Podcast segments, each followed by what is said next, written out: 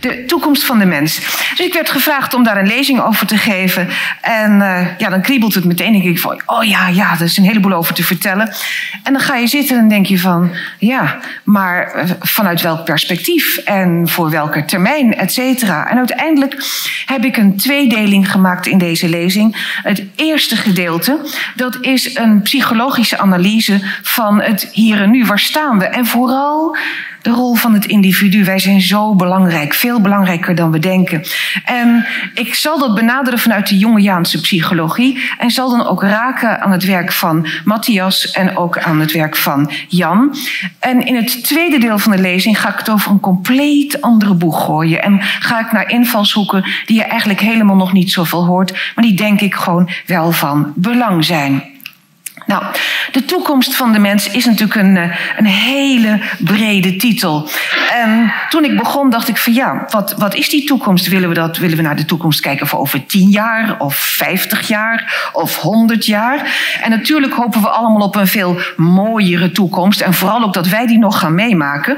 Maar uh, vervolgens dacht ik van ja, maar als ik het heb over toekomst, dan hangt mijn kijk op de toekomst ook heel erg af van de groep waarin ik zit. En dan ziet u hier ook staan, vanuit welke maatschappelijke groep denk je over de toekomst? En als je bijvoorbeeld hoort bij de club van Davos, de elite van het World Economic Forum, dan is het gewoon heel simpel. Zij vertellen dat zij bepaalde dingen in de toekomst zien, maar ondertussen hebben ze overal investeringen om die toekomst ook alvast te maken. Dus voor hun ligt de toekomst vast en dat is een heel technocratische toekomst. Is gewoon heel simpel. Zij, voor, zij doen alsof ze het voorspellen, maar ondertussen zijn ze hem aan het maken. En uh, hoe dichter we eigenlijk bij 2030 komen, hoe duidelijker het is wat zij als doelen voor ogen hadden en nog steeds hebben. En er komt ook steeds meer naar voren en er komt ook steeds meer verzet. Maar je kunt ook horen, zoals je hier ziet, bij de kortzichtige, de groep van kortzichtige najagers van geld, rijkdom en macht. En dan verwijs ik altijd heel graag naar het boek van Joris Luijendijk over de City of London. Echt de moeite waard om te lezen, omdat je daar ziet, dit boek dat kan toch niet waar zijn. Daar zie je eigenlijk in dat er mensen zijn die zelfs bereid zijn om financieel gewin te krijgen door een pensioenfonds fonds op te blazen terwijl ze weten dat hun ouders bij dat pensioenfonds zitten. En dat zijn dus echt, dat, dat zijn in feite de mensen en die duidelijk hele pathologische karakterstructuur hebben. En daar zal Jan Storms natuurlijk het een en ander over vertellen. En je kunt ook horen bij de categorie uh, die door uh, zeg maar telefoon en sociale media verslaafd is. En voor hen telt een toekomst niet, want die toekomst van hen is steeds zes minuten. Want ze kunnen geen zes minuten uh, zonder de telefoon. Dus daar hoef ik helemaal niet eens bij stil te staan. En als je daar nog iets leuks over wilt lezen, dan is dat het boek van Carr, dat ik hier rechts laat zien hoe onze hersenen omgaan met internet. De titel is Het Ondiepen. Fascinerend boek. Die heeft ongeveer alles wat er aan studies is van wat er mis kan gaan met je hersenen als je die telefoonverslaafde bent, heeft hij op een rijtje gezet. En een hele grote waarschuwing. Dus als ik naar deze drie kijk, dan hoef ik daar niet te raden te gaan uh, als het gaat om het begrip toekomst. Van waar zijn we mee bezig? Maar er is uiteraard meer.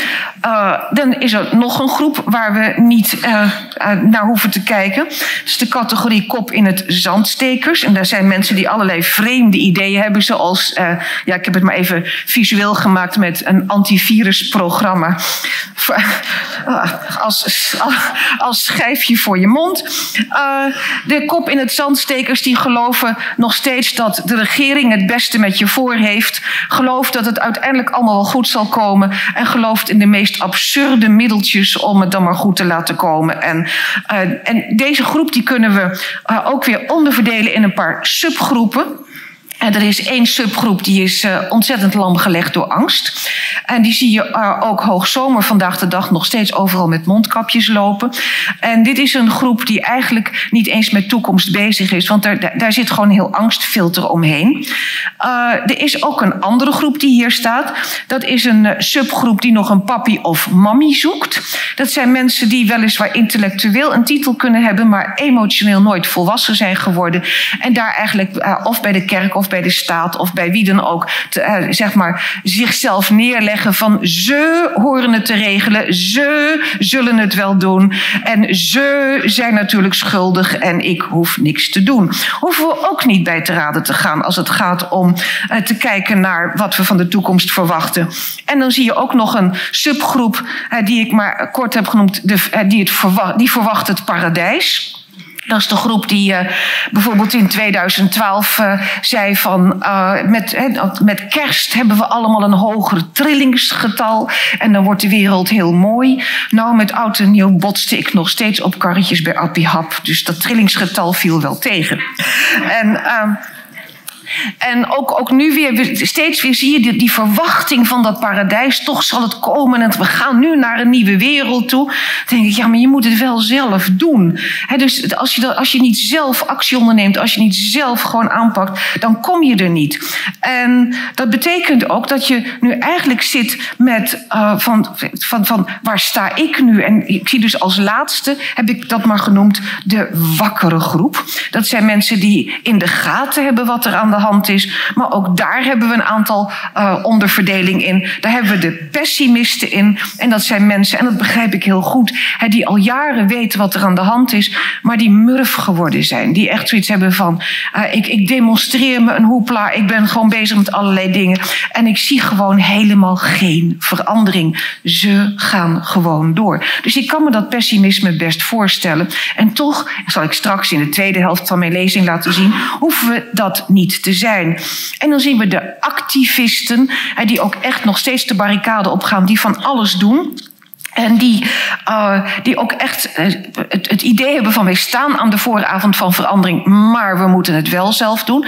Die hebben hele duidelijke ideeën over de toekomst en over uh, hoe je daar zelf in kunt staan. En bij die groep activisten heb ik ook maar even erbij gezet de optimisten.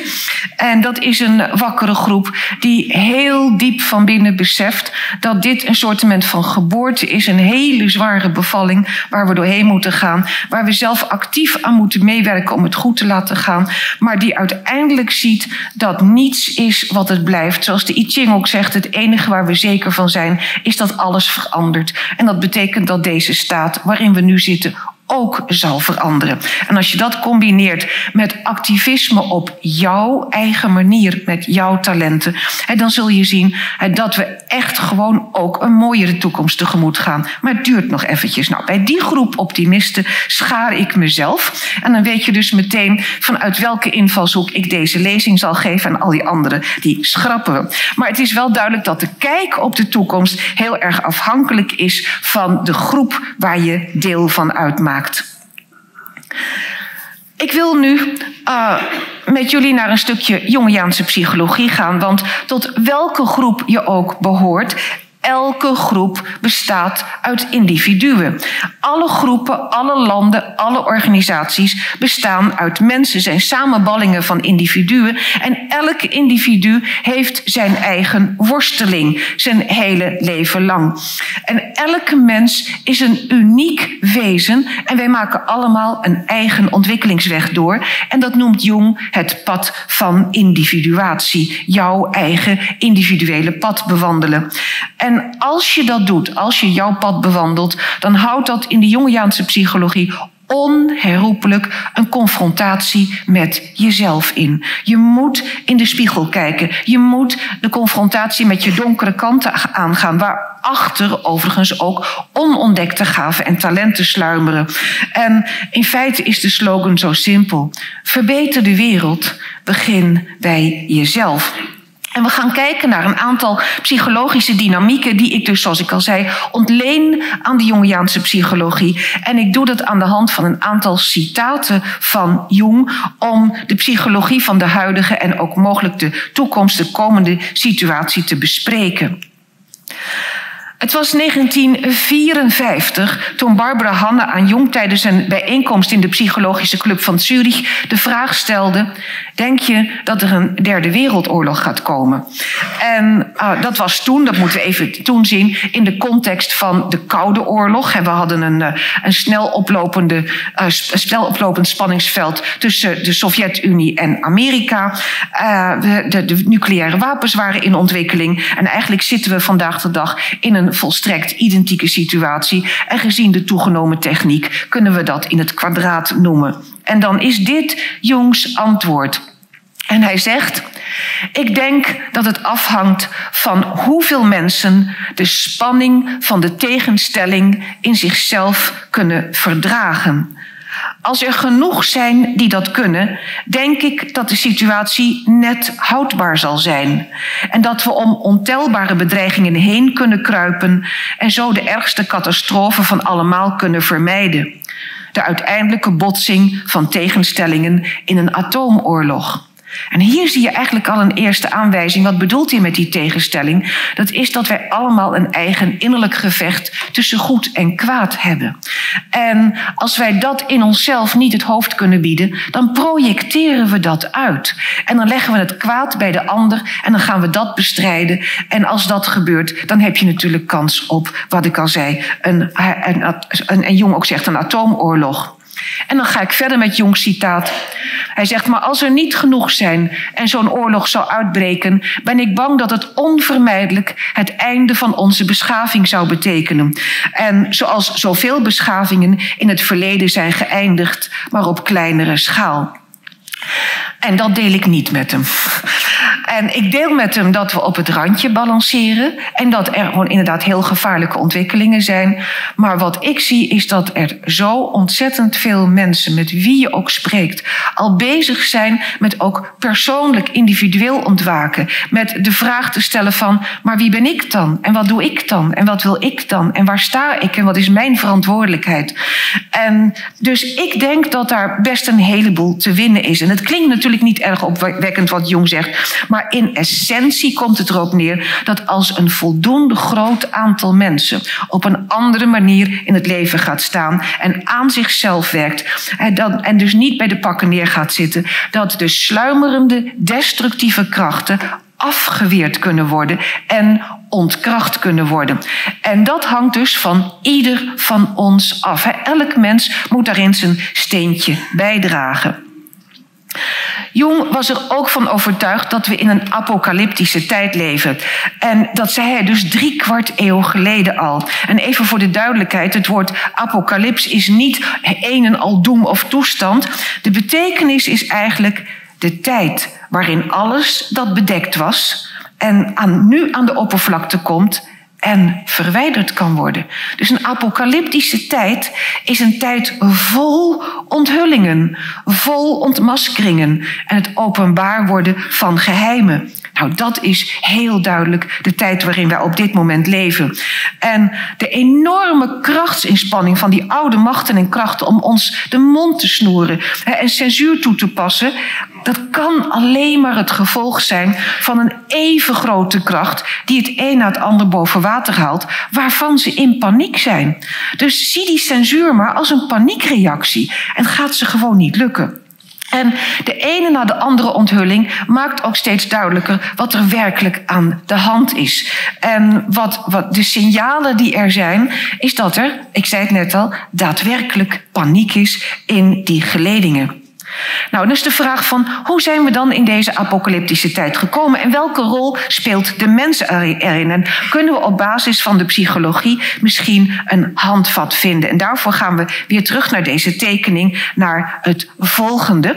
En dan zie je hier dat even een stukje psychologie van Jung. We hebben volgens Jung een bewustzijn en onbewuste en die zijn tegengesteld en die vullen elkaar aan. En Jung had het altijd over de heelheid en daarmee bedoelde hij de interactie tussen bewust en onbewust. En dan zie je daar bovenin staan het woord ego en ik moet altijd weer dat woord ego verdedigen. Want de mensen die zeggen van je moet je ego loslaten, zeg ik in godsnaam niet.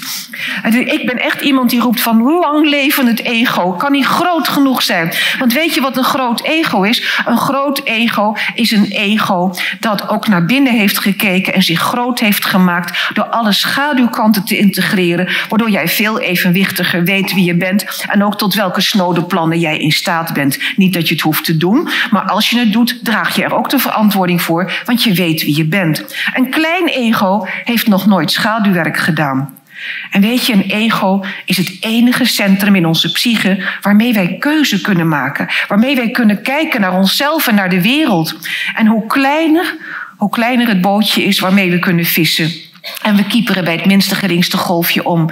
En hoe groter, hoe groter de oceaanstomer en hoe minder kwetsbaar we zijn. Dus dat ego is een heel belangrijk centrum van de psyche. Het is het enige wat ik net al zei, waarmee we keuze kunnen maken. En het mooie is ook, hoe groter het ego, hoe minder egoïstisch je bent. En hoe kleiner het ego, hoe groter het egoïsme. Want een groot ego is genuanceerd, is mild, is blij met zichzelf, vraagt niets meer aan een ander en kent zijn schaduw. Dus wat dat betreft, nogmaals, lang leven het ego. En dan zie je dat er nog iets is, dat is dat alles wat we uh, niet meer willen weten van onszelf, alles wat we verdringen, ja, dat is niet weg, zoals je hier ziet staan. Er is zo'n keurig opvangbakkie in ons persoonlijk onbewuste, dat noemen we complex. En dat zegt van, heb je wat verdrongen, hang maar aan mij.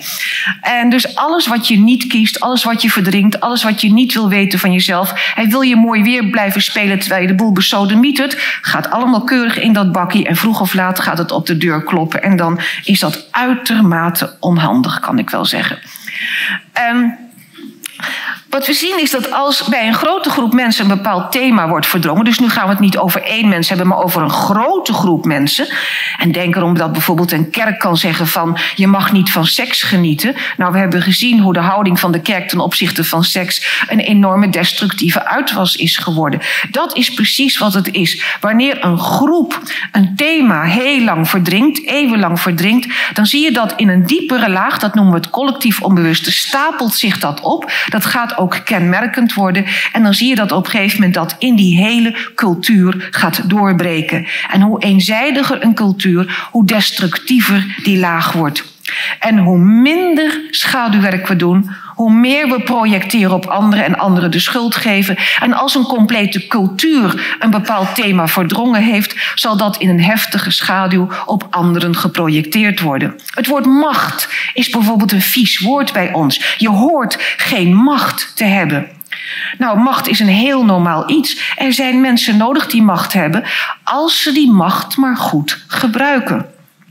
Maar als jij stiekem wel macht wil hebben, maar je durft dat niet te erkennen, heb je dat verdrongen, dan gaat de machtsschaduw jou grijpen. Moet je maar eens kijken, als er weer een kabinetsformatie komt, dan worden de namen, lijstjes gemaakt van mogelijke ministers en dan worden ze aan hun gevraagd van, ja, u wordt genoemd als minister. En dan zie je gewoon kwispelig, maar dan trekken ze gewoon een heel strak gezicht van, nou, laten we eerst de procedures maar afwachten. En als dan de partij mij vraagt, et cetera. Maar je ziet dat ze eigenlijk heel graag die macht willen hebben. Dus uh, wat dat betreft zie je al, als ik dat soort dingen zie, dan denk ik van voor jou moet ik uitkijken. Want dat betekent dat jij gewoon uh, bedekte motieven in je handelen gaat krijgen omdat er een verdringing is. Maar als een hele cultuur dat heeft, dan zie je dat zo'n hele cultuur, een hele cultuur die uit is op destructiviteit, omdat destructiviteit te groot is geworden en die uit is op macht, die zegt dan dat is een ander continent dat het wil. Die gaat de schuld geven aan Xi Jinping en aan Poetin, et cetera. En niet dat dat lieve jongens zijn, maar ze krijgen ook projecties. En daar moeten we ook rekening mee houden. Nou, dan waar stonden we 75 jaar geleden al volgens Jong. En die inzichten die baseer ik op, uh, op zijn werk. Dat is eigenlijk dat we heel eenzijdig zijn geworden. En de kerk heeft de nadruk op het goede gelegd bij God en niet op de mens. De mens is kwaad en het kwaad is geprojecteerd ook op de duivel. En die duivel wordt gezien als extern. Dus als jij een smerige streek uithaalt, dan is dat je bent door de duivel bezeten. Hoe kun jij ooit verantwoording nemen voor jouw eigen gedrag wanneer je zegt dat heeft de duivel gedaan? Dan kun je het weer buiten jezelf neerleggen. En wat betekent dat? Dat zolang je dat doet, jij psychologisch niet groeit. En als je dus eeuw na eeuw na eeuw alle verantwoording voor dat wat jij fout hebt gedaan bij de duivel neerlegt, zul jij dus nooit dat ego sterk genoeg maken om verantwoording voor jezelf te nemen. Iemand die een sterk ego heeft, is nog heel goed in staat om hele, zeg maar, snode plannen te maken en smerige dingen te doen. Maar dan weet hij dat hij het doet. En dan weet hij ook van als het misgaat, weet ik dat ik de consequenties moet dragen. Dat is wat anders dan als het misgaat dat je een ander de schuld geeft. En Jong die zag deze onbewustheid. Hij zag die onbewustheid al en hij zag dat dat in de verschillende generaties ging uitmonden in veel destructievere projecties van het kwaad. En door dit naar buiten projecteren zullen we dat kwaad in onszelf nooit leren kennen. En dat betekent, als we dat niet leren kennen, dat we niet groeien. En wat betekent het wanneer we niet groeien? Dat betekent dat we dus ook niet onszelf een bodem kunnen geven. Want wat betekent groei? En Jung zegt dat als jij geboren wordt, dan word jij geboren met een dragend en leidend principe in jezelf, het zelf. En de kunst is om je daarin te gaan verankeren, daarin te wortelen. En daarvoor moet je een sterkere ego opbouwen om je bewust te worden dat jij jezelf kunt dragen en verantwoording kunt dragen voor jouw eigen leven. De baby projecteert dat dragende eerst op zijn ouders. Die moeten het kind dragen. En als het daarin voldoende gedragen is, dan zal dat kind langzamerhand gaan ontdekken van, maar kan ook op eigen benen staan. Maar als het kind zich niet ontwikkelt en als de volwassene zich niet ontwikkelt, blijft hij dat dragende buiten zich projecteren. En dan wordt het de kerk of de staat of wie of wat dan ook die moet gaan dragen. Dus een projectie. En dat betekent dat die innerlijke veiligheid en zekerheid die ik hier noem, zijn ook naar buiten geprojecteerd. Zij moeten voor de zekerheid zorgen. En we, we gaan ontzettend te hoop tegen al die regeltjes die er zijn, maar er hoeft maar een klein dingetje mis te gaan in de maatschappij. Of de regering had moeten voorkomen dat. Regeltjes. Dus we schaffen er één af en er komen er twee bij. Dat gaat totdat we die veiligheid en zekerheid in onszelf kunnen vinden en niet meer roepen om buiten. En dan zie je ook, we, worden, we blijven daardoor onbewust. En Jung vond dat een heel ernstig iets, want hij zegt, de mens is in wezen een spiritueel wezen. Hij had het over de religieuze functie. Maar wanneer wij ons niet ontwikkelen, zullen wij ook nooit contact kunnen maken met dat grotere in onszelf en met onze eigen authentieke innerlijke spiritualiteit, die onafhankelijk is van welke leer ook. Dan zullen we ervaren dat wij één zijn. En dan hoeven we de tien geboden niet meer geleerd te krijgen, want die ervaren wij zelf. Maar wanneer dat niet het geval is, blijven wij afhankelijk van dat wat ons leidt in de buitenwereld blijven we afhankelijk van leringen van buitenaf en kunnen we te hoop gaan lopen wanneer onze Bijbel of de Koran of wat dan ook beledigd wordt. Maar het, daar gaat het niet om. Dus het punt is, is dat op het moment dat jij geen ontwikkeling doormaakt en naar buiten blijft projecteren, dat we beïnvloedbaarder worden, manipuleerbaarder blijven, uh, afhankelijker worden van zowel de staat, de kerk, leringen, et cetera. En dat we ook heel makkelijk mee kunnen, meegesleept kunnen worden in willekeurig welk narratief dat vadertje staat waar we afhankelijk van zijn op ons afstuurt. En die religieuze functie, die is helaas ook de verkeerde kant op gegaan.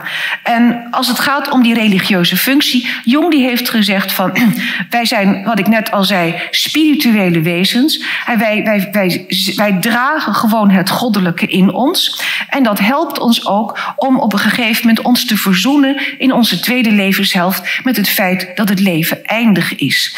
En we groeien dus eh, naar, naar een top toe in het leven, zoals de zon op zijn hoogste punt staat boven, op het midden van de dag. En daarna gaan wij naar de ondergaande zon. En die ondergaande zon is geen punt. Wanneer, je, wanneer die religieuze functie goed functioneert, dan weet je gewoon dat het leven gewoon een bepaalde overgang is. En ik moet altijd weer denken aan mijn moeder die per se op haar rouwkaart wilde hebben van als mijn hart niet meer klopt en mijn bloed niet meer ruist, dan ben ik niet dood, dan ben ik verhuisd. Ja. En dat staat dus ook op haar rouwkaart. En, en dat, dat is de religieuze functie. Dat is die overgang kunnen scheppen. En dat is die vrede met dat leven, met jezelf en met de dood. En wat we nu zien is dat als dat niet meer goed functioneert, omdat wij onszelf niet ontwikkelen, omdat we in projectie blijven, dan zie je dat iets anders een religieuze waarde krijgt. Dat is de wetenschap geworden. Moet je horen, is het wetenschappelijk bewezen? Klinkt tegenwoordig alsof heeft God het gezegd? En als je dan zegt van nee, ik, maar ik denk wel dat het zo zit. Nou, dat kan niet. Nee, dat, dat heeft die, die, religieuze projectie is dus daar naartoe gegaan. En als wij niet meer zelf bij onze spiritualiteit kunnen en ook ontkerkelijk raken en dat hele religieuze verliezen en, en zeg maar ondergedompeld raken, in, ondergedompeld raken in de wereld van de materie, dan wil die religieuze functie toch ergens heen. Nou, en als we gewoon een klein egootje hebben, dan projecteren we dat op een leider. Maar weet je wat het probleem is? Dat de grootsheid in onszelf is dan onbewust. Maar die zoeken we wel. Maar die gaan we ook projecteren. En die projecteren we dan op een leider. En die dichten we enorme grootsheid toe. En het probleem is dat het onbewuste kan geen onderscheid maken. Dus ik roep altijd, de eerste, de beste breedbackkikker die gewoon veel lawaai maakt. Daar kunnen we ons in vergissen. Oh, dat is vast een goede leider. En daar loopt dus de massamens achteraan. Nou, daar weet Matthias alles van. Maar daar loopt de mosselmens achteraan. Maar dat heeft dus te maken met een klein egootje. Met een projectie van je schaduw. Want het probleem is, die leider die denkt van lekker. En als hij ook een klein egootje heeft, dan ziet hij natuurlijk ook zoiets van macht is ook wel lekker en, en, geld is ook wel lekker. Dus binnen de kortste keren gaat die naast zijn schoenen lopen. Nou, dan heb je het recept voor een dictatuur. Met allemaal mooie woorden omkleed en allemaal noem maar op. En voor jouw bestwil, et cetera. Maar dit is gewoon het recept. Dus het hangt van onze individuele ontwikkeling af. Dan zie je ook dat uh, de massamens snijdt zich ook af van innerlijke wijsheid en aangeboren intuïtie. Alleen de politiek vindt die onderbuik natuurlijk drie keer niks. Dus daar moet vooral heel negatief over gedaan worden. Maar dat zijn nou juist van die signalen die zeggen van iets in mij weet dat er iets niet klopt. En dan kun je op onderzoek gaan. En dan zie je ook wat Jong zegt, de massamens wordt uh, bevattelijk voor propaganda. En als hij geen authentieke spiritualiteit kan ervaren, word je ook bevattelijk voor ismen, voor alle soorten ismen. En Jong zegt, ismen zijn niet anders dan gevaarlijke identificaties van de mens met het grotere collectief waarin hij vervolgens ten onder gaat.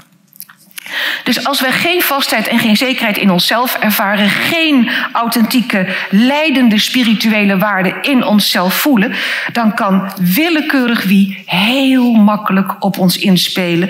En uh, in feite kan die inspelen op de, op de loer liggende onzekerheid in onszelf. En dan uh, kan dus wat ik net al zei, de eerste, de beste breedbekkikker, die kan daar misbruik van maken. En daar kan dan de hele meute achteraan gaan. En je kunt de massamens ook heel makkelijk inpalmen van zaken waar hij helemaal geen verstand van heeft, want hij denkt dan ook niet meer na. En dan natuurlijk, komt natuurlijk de vraag van wat is wetenschap? En uh, wat ik al zei, we hebben in de westerse wereld onze religieuze functie op de wetenschap geprojecteerd. Maar uh, het is een. Uh, het kan ik eigenlijk alleen maar zeggen, een enorm probleem. Want uh, die wetenschap, uh, hoe kijkt die eigenlijk? Uh, waar kijkt die vandaan? De wetenschap kijkt vanuit een bepaald, wat we noemen, paradigma. We hebben een bepaald wereldbeeld. En de wetenschapper kijkt vanuit dat wereldbeeld. En uh, ons wereldbeeld is heel erg materialistisch geworden. Sinds Descartes zijn we uh, steeds meer met, met, met, op de mens centraal gaan stellen. Hebben God losgelaten. Ik denk, dus ik besta. Rationaliteit kwam op de voorgrond te staan. En we moeten alles in drievoud kunnen beredeneren. En uh, als, als je iets theoretisch niet kunt verklaren, dan bestaat het ook niet volgens de wetenschap. Dat is het probleem waar mijn andere vakgebied astrologie mee te maken heeft. Want ik kan je op een briefje geven dat die cycli hartstikke duidelijk zijn en heel informatief zijn. En nee, ze leggen je lot niet vast, maar ze zijn heel informatief. Maar het bestaat niet binnen het huidige paradigma, daar kunnen we het niet in verklaren. Dus ken niet. Dus is het bijgeloof. Dus je ziet dat die wetenschap zelf al een aantal uitgangspunten heeft. Naast het feit dat het ook nog eens de vraag is: wie financiert het? En als ik dan gewoon ga naar uh, de organisatie Clintal van professor Berghout, uh, die gewoon heel serieus kritisch is ten opzichte van klimaatonderzoek, die zegt gewoon van, als ik naar de EU ga om subsidie te vragen, om onderzoek te doen of CO2 inderdaad wel zo'n boosdoener is, krijg ik geen subsidie. Maar als ik naar de EU ga om subsidie te vragen om het 200.000ste onderzoek te doen naar dat CO2 wel een boosdoener is, terwijl het al zo vaak gedaan is, krijg ik bakken met subsidie. Dus welke financieringstromen zitten erachter? Welke bedrijven, grote bedrijven, vinden het belangrijk om uh, zeg maar, wetenschappelijke uitkomsten te hebben die hun product gewoon in een beter daglicht stellen? Denk aan de vaccinindustrie, denk aan de sigarettenindustrie. Dus wat is wetenschap? En dat betekent dat de wetenschap die heeft, die, die kan zijn eigen doelen hebben. En we zitten met een paradigma, we zitten met financieringstromen. Dus als iemand tegen mij zegt van dat is wetenschappelijk bewezen, zeg ik, oh ja. Ik wil eerst eens even weten van wat was, hè, wat was de, de, de, hypothese, hoe is het onderzoeksobject, wat is de methodologie geweest, wie heeft het gefinancierd en nog een heleboel andere dingen. En dan kan ik eens gaan kijken of het inderdaad gewoon aan mijn voorwaarden voldoet. Maar ik ben altijd eigenwijs geweest. Dus. Uh, paradigma's verschuiven. Dat zien we hier ook staan. Wetenschap en paradigma zitten in een eeuwige verandering. Denk simpelweg aan de, de tijd in de middeleeuwen dat het, het, paradigma was dat de aarde stond centraal en alles in het heelal draaide om de aarde. En je was een ketter als je wat anders zei. En als je nu zegt de aarde staat centraal, ben je een ketter. Dus het is precies omgekeerd. En ik heb ooit een yogi horen zeggen van gelukkig uh, is, ons, uh, is, is, onze vaardigheid nooit wetenschappelijk bewezen. Want het betekent dat die theorie weer onderuit gehaald gaat worden. En dus dat, dat, dat hou ik, dus het wetenschappelijk bewezen, dat laat ik gewoon verder zitten. En het, het probleem is dat wanneer jij ervan overtuigd bent van ik heb nu de juiste wetenschappelijke instelling en ik heb het juiste wetenschappelijke antwoord, dan zegt Jong, dit is gewoon een staat van inflatie. En inflatie betekent naast je schoenen lopen. Het betekent dat je jezelf als groter en beter ziet dan je, dan je denkt, dat je denkt dat je meer kunt dan je eigenlijk in huis hebt. Dat is een staat van inflatie. En Jong vond toen al de wetenschap in een staat van inflatie. En moet je eens kijken wat er in september is gebeurd. De Verenigde Naties claimt nu dat zij de wetenschap bezitten. En dat betekent dat, uh, en, dat was op 28 september 2022, hield het uh, World Economic Forum een paneldiscussie. En dat ging over de aanpak van disinformatie. En daar was Melissa Fleming, en die zie je rechts zitten, afgezand van de Verenigde Naties. de volledige transcriptie is op de website van het World Economic Forum te vinden. En als je dat leest, dan druipt de inflatie ervan af. Maar weet je wat je ook leest? Je leest tussen de regels door in dat interview, in dat paneldiscussie, angst. Angst. Je leest angst voor al die mensen die verdomd goed kunnen nadenken en hun mond open doen. En daarom moet er zo ontzettend veel gedaan worden aan censuur en moet die censuur worden opgeschroefd tot het uiterste. En ja, dat mag ook, want de VN weet als enige wat wetenschap is. En ik heb hier er een stukje. Melissa Fleming zegt onder andere, ik heb hier de Engelse tekst van uh, de website van het World Economic Forum. En zij zegt, ik lees het even in het Nederlands voor. Dus het is educatief. Het is hopelijk het verhogen van de inhoud. Weet je, we zijn gaan samenwerken met Google bijvoorbeeld. Als je klimaatverandering googelt, krijg je bovenaan je zoekopdracht allerlei bronnen van de VN. We begonnen dit partnerschap toen we geschokt waren, toen we zagen dat als we googelden op klimaatverandering, we bovenaan ongelooflijk verdraaide informatie kregen. En dan zegt ze verder, dus we worden veel proactiever. Weet je, wij bezitten de wetenschap. En wij vinden dat de wereld het moet weten en de, en, en de platforms zelf ook. Maar nogmaals, het is een enorme, enorme uitdaging waar alle sectoren van de samenleving zeer actief in moeten zijn. Zie hoe bang ze zijn? Dat zie je hier. En ik herhaal, weet je, wij bezitten de wetenschap. Dus als iemand nu zegt het is wetenschappelijk bewezen, dan wil ik er helemaal niks meer van weten.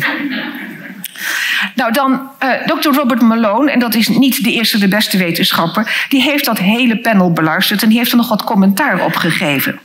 En hij zegt: als je naar de volledige paneldiscussie luistert, dan zegt, eh, luistert, zegt Fleming niet alleen dat de Verenigde Naties het spreken over klimaatverandering censureert.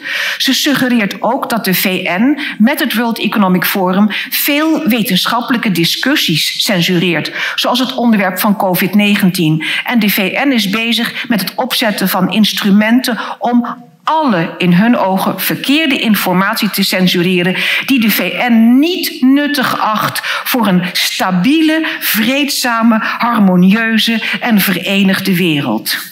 Ik kan je één ding op een briefje geven, is heel handig. Als je dit soort inflatie en projectie tegenkomt, moet je alles omdraaien. En de massamens is met dit alles niet bezig.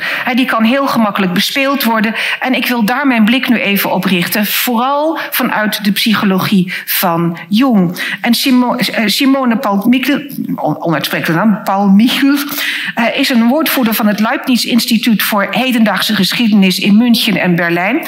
En die vertelde Reuters via e-mail over een fragment uit het boek Nuremberg Dagboek. Het is ook in het Engels, Nuremberg Diary dat is uit 1947 van Gustave eh, Gilbert. Dat is een psycholoog. En die had toegang tot de gevangenen tijdens de Nuremberg-processen. En hier zie je ook staan, ik heb het maar even helemaal letterlijk neergezet. In het boek beschrijft de psycholoog Gilbert een discussie met Geuring over hoe een regering mensen kan dwingen oorlog te voeren. Waarop Geuring antwoordde: het zijn de leiders van het land die het beleid bepalen. En het is altijd een eenvoudige zaak om het volk mee te slepen. Of het nu een democratie is, of een fascistische dictatuur, of een parlement, of een communistische dictatuur. Dus hij zegt dat het heel eenvoudig is. Ja, zolang onze egootjes klein zijn, is het eenvoudig. Herinnert door Gilbert dat in een democratie het volk enige inspraak heeft via hun gekozen vertegenwoordigers, zei Geuring hem dat stem of geen stem. Het volk kan altijd naar de pijpen van de leiders worden geholpen. Dat is gemakkelijk. Je hoeft ze alleen maar te vertellen dat ze worden aangevallen. En de pacifisten aan te klagen wegens gebrek aan vaderlandsliefde en het blootstellen van het land aan gevaar. Zo werkt het in elk land. En wat zien we daarachter weer, wat ik net zei? Als jij je geborgenheid, je veiligheid en zekerheid in handen van derden legt, in plaats van dat jij het rustpunt in jezelf vindt, kan je ook makkelijk bespeeld worden op er is gevaar van buitenaf. Maar degene die zelf in zichzelf staat, die gaat niet mee met dit, dit verhaal. Die denkt van, oh ja, moet ik het zelf eens even onderzoeken hoe het zit. Want die staat in zichzelf. Dus dit is allemaal het gevolg van kleine egootjes. En als we dan gaan naar propaganda, dan, uh, dan zien we hier gewoon. Goebbels die uh, heeft een aantal boeken geschreven over propaganda. Die heeft hij gedicteerd trouwens. En uh, in feite is, is dit een handleiding alleen maar voor mensen die alles naar buiten projecteren. En nogmaals, ik zei het aan het begin al, dat kunnen ook hoogleraren zijn. Want psychologische ontwikkeling staat niet gelijk aan intellectuele ontwikkeling. Dus je kunt tig titels hebben en toch de emotionele staat van een kind hebben. En dat heb ik zelf ook meegemaakt op de universiteit, waar ik een hoogleraar had, een van de hoogleraren, die op een gegeven moment ochtends het een keer leuk vond om de secretaresse achter de bureau vandaan te halen en haar hoofd voor de grap onder de koude kraan te houden. Toen had ik zoiets van: zijn we hier op een kleuterschool of hoe zit dat? Dus dat was voor mij dus een eeuwig beeld blij geweest. Als Jong zegt van intellectuele ontwikkeling en persoonlijke ontwikkeling zijn niet hetzelfde, dan zie ik dat beeld nog steeds voor me. Nou, de mens met een geringe ontwikkeling heeft dus zijn zwaartepunt niet in hemzelf en is per definitie manipuleerbaar. En ook als hij kritiek hoort van deskundigen. dus deskundigen die de propaganda doorzien. Uh, dan is dat maar de vraag of dat goed wordt opgepakt. En Goebbels heeft in zijn dagboek op 29 januari 1942 geschreven, heb ik hier ook weer opgeschreven. De essentie van propaganda is daarom onophoudelijk eenvoudig, eenvoud en herhaling. Alleen wie problemen kan herleiden tot de eenvoudigste formule en de moed heeft ze eeuwig in deze vereenvoudige vorm te herhalen, zelfs tegen de bezwaren van intellectuelen in, zal op den duur fundamenteel succes boeken bij het beïnvloeden van de publieke opinie. Nou, dat is wat we de afgelopen twee jaar heel duidelijk hebben gezien.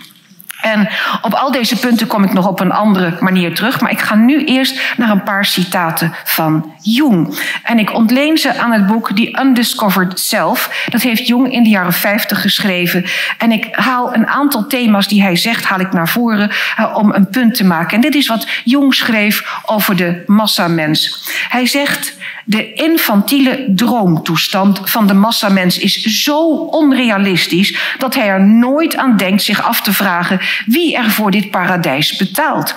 En als ik nu gewoon alsmaar hoor roepen van dat moet de regering betalen, dan denk ik van, maar snap je dan niet dat wij daar dat met belastinggeld moeten opbrengen? Dat, begrijp ik niet. En er worden allemaal plannen gemaakt. Denk van, maar waar, waar zit die muur waar je dat geld uittrekt? Dat uh, zou ik graag willen weten. Goed, dus dat, hij denkt er niet over na.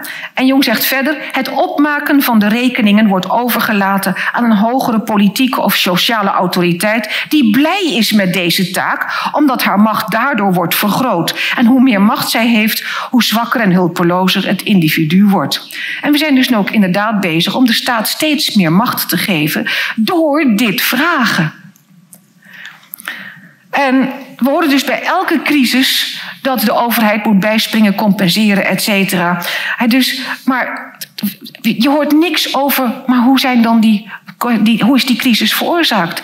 Waarom heeft die besluitvorming van de overheden tot dit soort dingen geleid? Die vraag wordt niet gesteld. En dat is dus het probleem wat Jung al constateerde met de massamens en waar ook eh, Matthias ontzettend goed over vertelt. Maar het is, ik zeg het al, het is eh, dat kleine ego. En dat betekent ook dat dat kleine ego helemaal geen zicht heeft op de WEF-agenda die overduidelijk door Rutte, Kaag en consorten worden uitgevoerd. Als je Rutte al ziet met een, al die loopt al jaren met een World Economic Forum tasje, elke keer naar het kabinet. Dan denk ik van, hoe duidelijk wil je het zien? Maar goed, dus... Uh, dus, maar we denken eigenlijk alleen maar naar compensatie. En het is eigenlijk precies zoals Jong 75 jaar geleden al als gevaar zei. En het tweede citaat wat ik wil aanhalen is dat hij zegt: Uiteindelijk hangt alles af van de kwaliteit van het individu. Maar onze fataal kortzichtige tijd denkt alleen in termen van grote aantallen en massa-organisaties. En wij zijn een statistisch element geworden,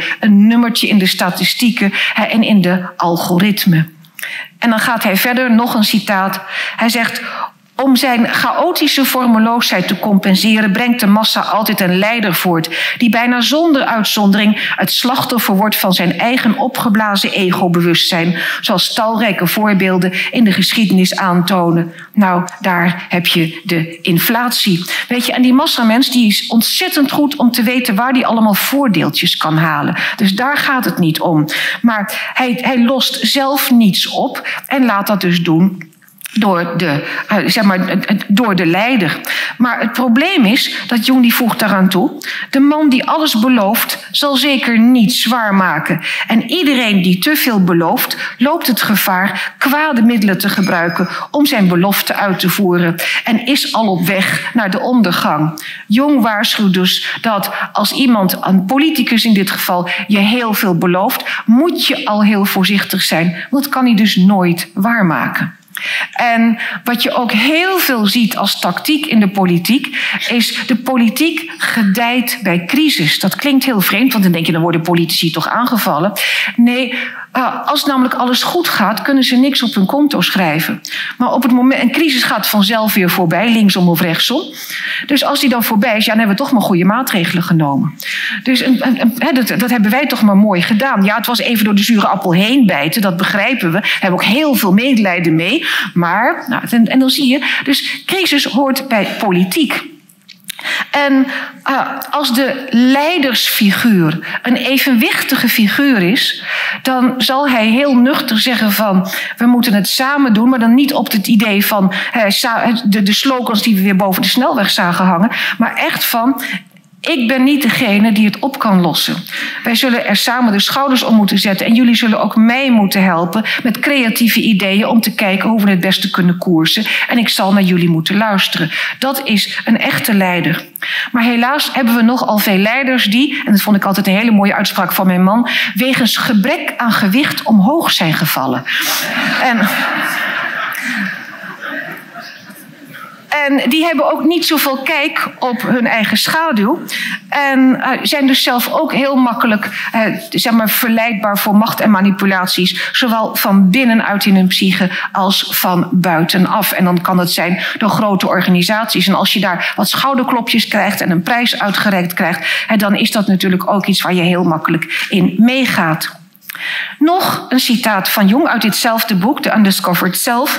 En hij zegt: Het ligt in de aard van politieke organen om altijd het kwaad in de tegenovergestelde groep te zien. Net zoals het individu een onuitroeibare neiging heeft om zich te ontdoen van alles wat hij niet weet en niet wil weten over zichzelf, door het af te schuiven op een ander. Nou, hier hebben we dus de projectie van het kleine ego waar ik het over had. En een citaat: De massastaat is niet van plan om wederzijds begrip en de relatie van mens tot mens te bevorderen. Hij streeft veel eer naar atomisering, naar het psychisch isolement van het individu. Nou, dit is een heel belangrijk punt wat Jung dus 75 jaar geleden zei. Want wat zien we gebeuren? We zien gebeuren dat wij eigenlijk onder het verdeel- en heersprincipe werken. En dat, dat de politiek dat doet. En dat wij vooral aan alle kanten gespleten moeten raken. En de COVID-19-discussie heeft echtgenoten uit elkaar gejaagd, heeft families gespleten, heeft vriendengroepen gespleten. Het heeft gemeenschappen uit elkaar gejaagd. Overal uh, immigranten neerzetten heeft gemeenschappen uit elkaar gejaagd. Het is, polariseren is de manier uh, om politiek meer macht te geven. En het is ook een instrument. Als ik kijk naar wat George Soros zegt, die, die, die komt daar eigenlijk bijna rechtstreeks voor uit in zijn Dus dit is een heel belangrijk punt. En kijk dan eens naar het andere. Ik vond dit zo'n mooi plaatje. Wij verkopen diversiteit, maar het vernietigen eigenlijk de echte diversiteit van de veelkleurigheid aan volkeren op aarde. En die, die hele reeks letters van het alfabet kan ik nu niet meer onthouden. Dat, let eens op het volgende. Um, wat er gebeurt is, polariseer en zet bevolkingsgroepen tegen elkaar op en doe dat in sterke zwart-wit termen. Bijvoorbeeld de gevaccineerde versus de ongevaccineerde. En spreek bijvoorbeeld over de pandemie van de ongevaccineerden dat op dit moment de ziekenhuizen vol liggen met gevaccineerden. Ja, dat is een werkelijkheid, maar dat hoor je niet. En dan zie je staan, vervaag alle mogelijke grenzen die houvast of een identiteit kunnen bieden. Kijk, de mens die verankerd is in zichzelf, die kent zijn identiteit. Ik heb niemand nodig om mijn identiteit te bevestigen. En ik sta hier gewoon zelf. Maar als ik afhankelijk ben van een buitenwereld, dan wil ik dat die buitenwereld ook mijn identiteit bevestigt. Dus als die buitenwereld zorgt dat er geen grenzen meer zijn, dat jij je niet meer kunt afbakenen, blijf jij dolend en dus vatbaar voor manipulatie. Gewoon zo simpel is het. Dus alles wat er maar, ook maar een identiteit kan geven, of het nou nationalisme is, de oranje, de voetbalclub, als het over landsgrenzen uh, of uh, gender, ook zoiets, dat is tegenwoordig gewoon een enorm onderwerp. dat alles wat houvast kan bieden, een dorpsidentiteit, een christelijke identiteit of een religieuze identiteit, of we moeten naar één wereldkerk, dat, dat alles moet afgebroken worden. Want dat betekent dat we kunnen atomiseren en dat betekent dus dat er macht blijft. En dat betekent ook dat een van de belangrijkste stappen die je kunt zetten, is zorgen dat je een gemeenschap vormt, een kleine gemeenschap met anderen, hè, waarbij je weer een identiteit aan die gemeenschap ontleent. Dat je kunt zeggen van ik hoor bij deze gemeenschap en dit is waar ik voor sta. Punt uit basta. Dat zei mijn dochter toen ze drie was als ze kwaad was. Punt uit basta. En ik altijd. Uh... Dan wat ze doen is vooral dat naar voren brengen waarvan ze weten van dit gaat heel veel emotie oproepen. Want als mensen helemaal emotioneel zijn, dan houden ze zich niet bezig met waar het werkelijk om gaat. En dus zorg dat die polarisatie veel emotie oproept. Nou, een kenmerk van mensen met een klein ego, met een geringe ontwikkeling, mensen die geen schaduwwerk doen, is dat ze heel veel complexen in hun persoonlijk onbewuste hebben. En een kenmerk van complexen is veel emotie. Het zijn de complexen die jouw emoties bezorgen. En dat is ook waarom ik in mijn tweede podcast met Joran Luca er zo op gehamerd heb van als je ergens emotioneel over wordt, de eerste vraag die je moet stellen is wat is het in mij dat ik hierop aansla? Maar die vraag stelt een klein ego niet. Dus als jij zorgt dat mensen zich hierover kunnen opwinden en daarover kunnen opwinden, kan jij gewoon doorgaan met jouw ding en dan hebben ze het niet in de gaten. Dus zorg vooral dat je heel veel emotionele polarisatie geeft. En dan is het ook, zorg dat kritische geluiden de kop in worden gedrukt en maak het tot een groter narratief vol verwarring. En dan zie je ook, splijt de tegenbeweging door nepverhalen over controlled opposition te verspreiden. Nou, dat is wat we op het ogenblik zien. Dat gebeurt gewoon heel veel. Dat gebeurt met opzet. En dan is het zogenaamd wetenschappelijk bewezen dat iemand uh, het helemaal verkeerd heeft. Die wordt dan helemaal onderuit gehaald. Nou, Matthias, jij kunt erover meepraten, over dat gegeven. En vele anderen ook. Je wordt gewoon af afgebrand. Hè, want jij moet een etiket opgeplakt krijgen. Welk etiket? Dat je het bij het verkeerde eind hebt, dat je het niet goed hebt, dus wetenschappelijk niet klopt. Of als ze het moeilijker vinden om je onderuit te halen, dan is het van die is gefinancierd door de regering. Kijk eens, die heeft hier subsidie gehad. Dus die zit nu als controlled opposition in de tegenbeweging. Kijk uit voor die persoon.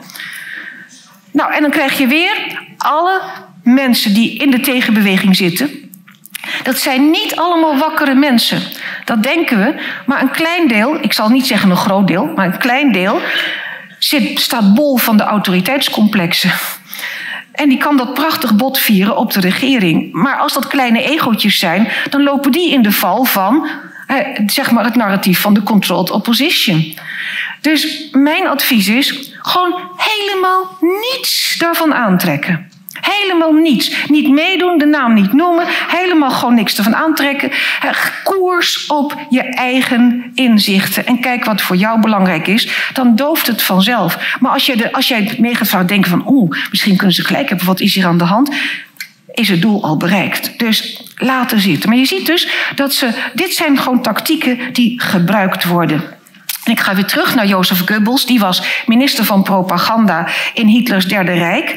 En na de oorlog vonden de Amerikanen een, een, uh, zeg maar een heel groot door Goebbels gedicteerd dagboek. Met daarin de principes voor propaganda. En in sorry, 1948 en 1950 zijn daar artikelen over verschenen. Die kun je in de Oxford Journals, kan je die nog terugvinden. En wat waren de basisprincipes van Hitler? Vermijd abstracte ideeën, spreek de emoties aan. Nou, je weet nu waarom. En dan herhaal constant een paar ideeën en gebruik stereotype zinnen. Nou, wat horen we vandaag de dag? Build back better. Um, geef maar één kant van de argumentatie. Nou, dat is narratief. Bekritiseer je tegenstanders non-stop. Zien we ook. Neem maar één speciale vijand uit om speciaal zwart te maken. Zien we ook. Nou, die één speciale vijand, dat kunnen ook verschillende zijn. Maar dat moet, op een aantal mensen moet dat echt gericht zijn. Dus wij werken op het ogenblik volgens het dagboek van Goebbels. Dat is gewoon heel duidelijk. En dat klinkt dus allemaal heel bekend. Uh, het probleem is dat het zo ontzettend goed werkt. En dat laten de werken van Gustave Le Bon, uh, Matthias Desmet en anderen laten dat gewoon zien. Ik laat hier een uh, paar zien. En binnen deze principes kan dus iemand die een tegengeluid gaat laat horen heel makkelijk eh, zeg maar zwart worden gemaakt en worden afgebrand zoals ik net al is. En de gouden regel is verdiep je gewoon eens in het werk van iedereen die door de gangbare media zwart wordt gemaakt.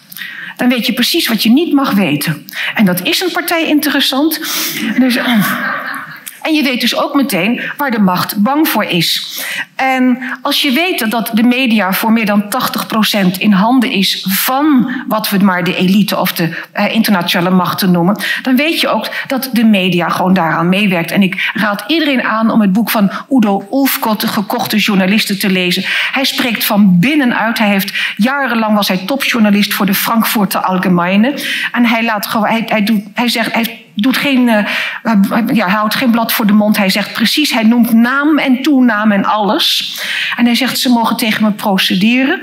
Uh, want als, maar dat durven ze niet, dus er is ook nooit een proces tegen hem aangespannen. Hij zegt, want ik kan voor de rechtbank alles bewijzen wat ik zeg. Dus dan is het, en, en in Duitsland is dit boek compleet doodgezwegen, maar het heeft wel de bestsellerlijst gehaald. Dus je ziet dat, er toch voldoende mensen uh, weet van hebben. Het is echt heel belangrijk. En dat is, wat, wat, wat je dus ziet is dat uh, ook Le Bon heeft geen goed woord over voor de massa. En in feite zegt Jong ook van uh, de massa blijft veel liever in de illusies hangen waar ze zich veilig bij voelen, uh, dan dat ze in de onveiligheid van kritisch nadenken komen. En dan zie je hier nog een aantal. Het is niet zo opwekkend natuurlijk voor de wakkeren onder ons. Dat, uh, want we worden steeds weer onderuit gehaald. En zelfs de grootste wetenschappers met een indrukwekkende staat van dienst. En dan Pieter McCullough is daar echt een van. Het is ongelooflijk wat deze man allemaal gedaan heeft. En die heeft van de ene op de andere dag zijn uh, rijke en sierende webpagina op LinkedIn of Wikipedia zien veranderen in dat hij alleen nog maar een complotdenker is. Het was echt, uh, dus alle onderzoeken die hij heeft gedaan, alle commissies waar hij in heeft gezeten, allemaal weg. En je wordt van sociale media gegooid, et cetera. En het lijkt dus in eerste instantie een onbegonnen zaak om tegen die grote machten op te staan. Het lijkt ook met de dag moeilijker te worden, omdat gewoon die machten, zoals we gezien hebben, die Google en Twitter, et cetera, die werken allemaal mee. En uh, wat ik ook zie, dat, dat is ook nog een verschijnsel. Ik kwam in 1980 in aanraking met het boek Eros on Crutches van Guggenbuhl. En uh, dat is een boek dat Guggenbuhl die vertelde als jongejaans uh, analyticus dat hij te maken had gekregen met het verschijnsel psychopathie. En, uh, en hij zegt, ik kon daar eigenlijk in alle gedachtegangen van de maakbare maatschappij niets over tegen.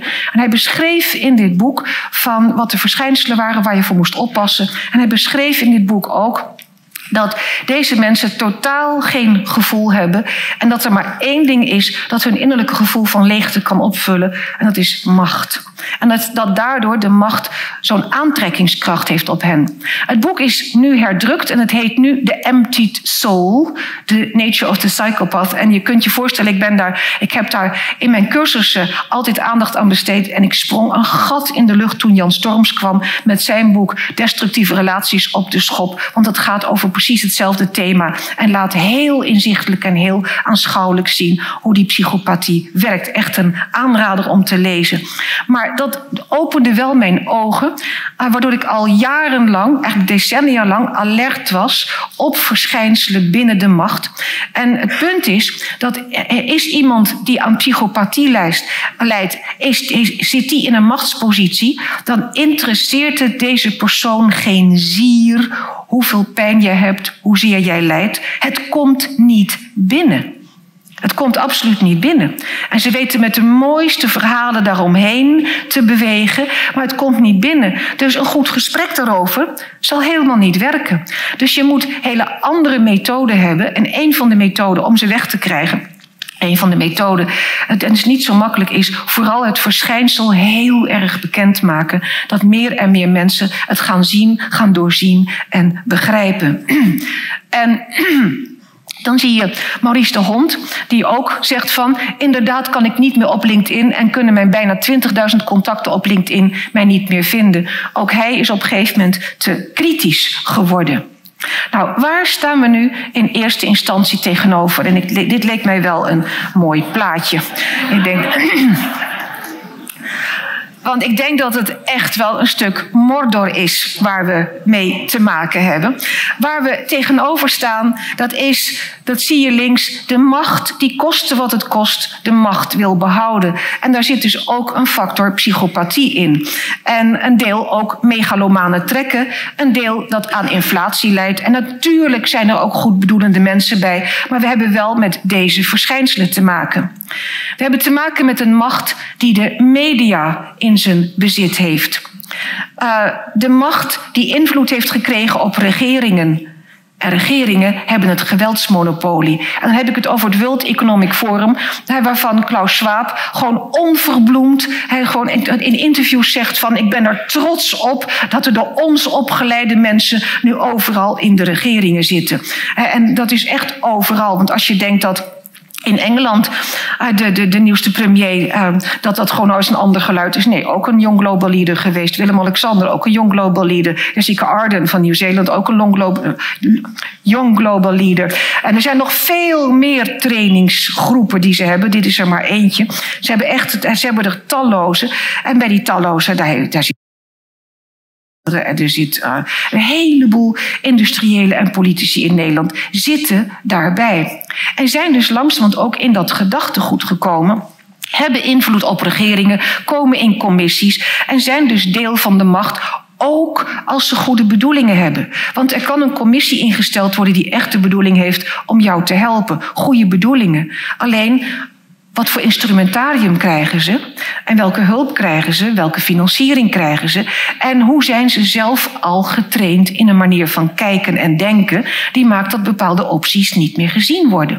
dus dat zien we nu bij de stikstofcrisis ook. dat, dat, het, Nederland is het enige land. Het bizarre dat een akker van Duitsland naar Nederland, er staat, een, er staat een heggetje. En die akker heeft een stikstoftekort. En bij ons moet de boer weg. Dat vind ik heel knap van stikstof, dat ze zulke grenzen kunnen trekken.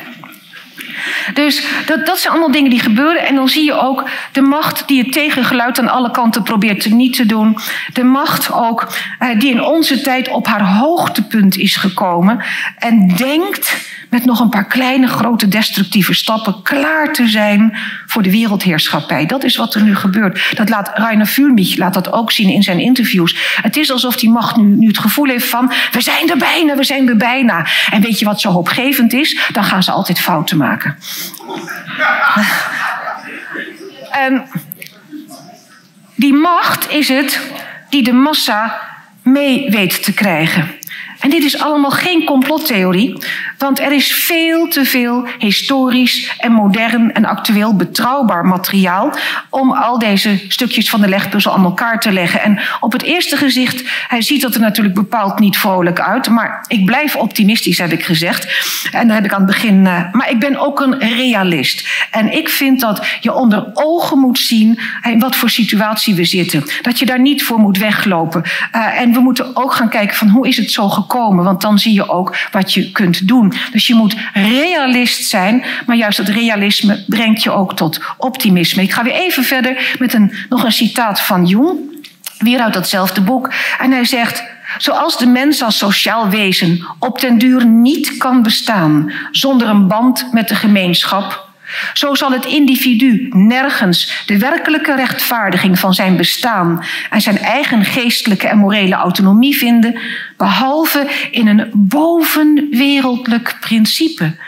Dus niet meer alleen maar in zijn ikkie, maar in een bovenwereldlijk principe dat in staat is de alles overheersende invloed van externe factoren te relativeren. Het individu dat niet in God verankerd is, kan op eigen kracht geen weerstand bieden aan de fysieke en morele verlokkingen van de wereld. Daarvoor heeft hij het bewijs nodig van de innerlijke transcendente ervaring die hem alleen kan beschermen tegen de anders onvermijdelijke onderdompeling in de massa. En hier komt Jung met een heel belangrijke opmerking die ik op een andere manier vertaald zeg van als wij niet in een of andere vorm van spiritualiteit verankerd zijn, maakt niet uit welke religie, welke vorm, maar onze innerlijke spiritualiteit zullen wij ten prooi kunnen vallen aan al die narratieven en aan de massa. Dat is dus een heel belangrijke opmerking van Jung. En als we dit analyseren, dan weten we, wij zijn een zoogdier. En de mens is een kuddedier. Wij kunnen niet zonder een gemeenschap. Dat betekent dat in kritieke tijden wij moeten kunnen terugkeren naar een gemeenschap. Ons veilig voelen in de kudde. De massamens vindt in zijn massa de kudde.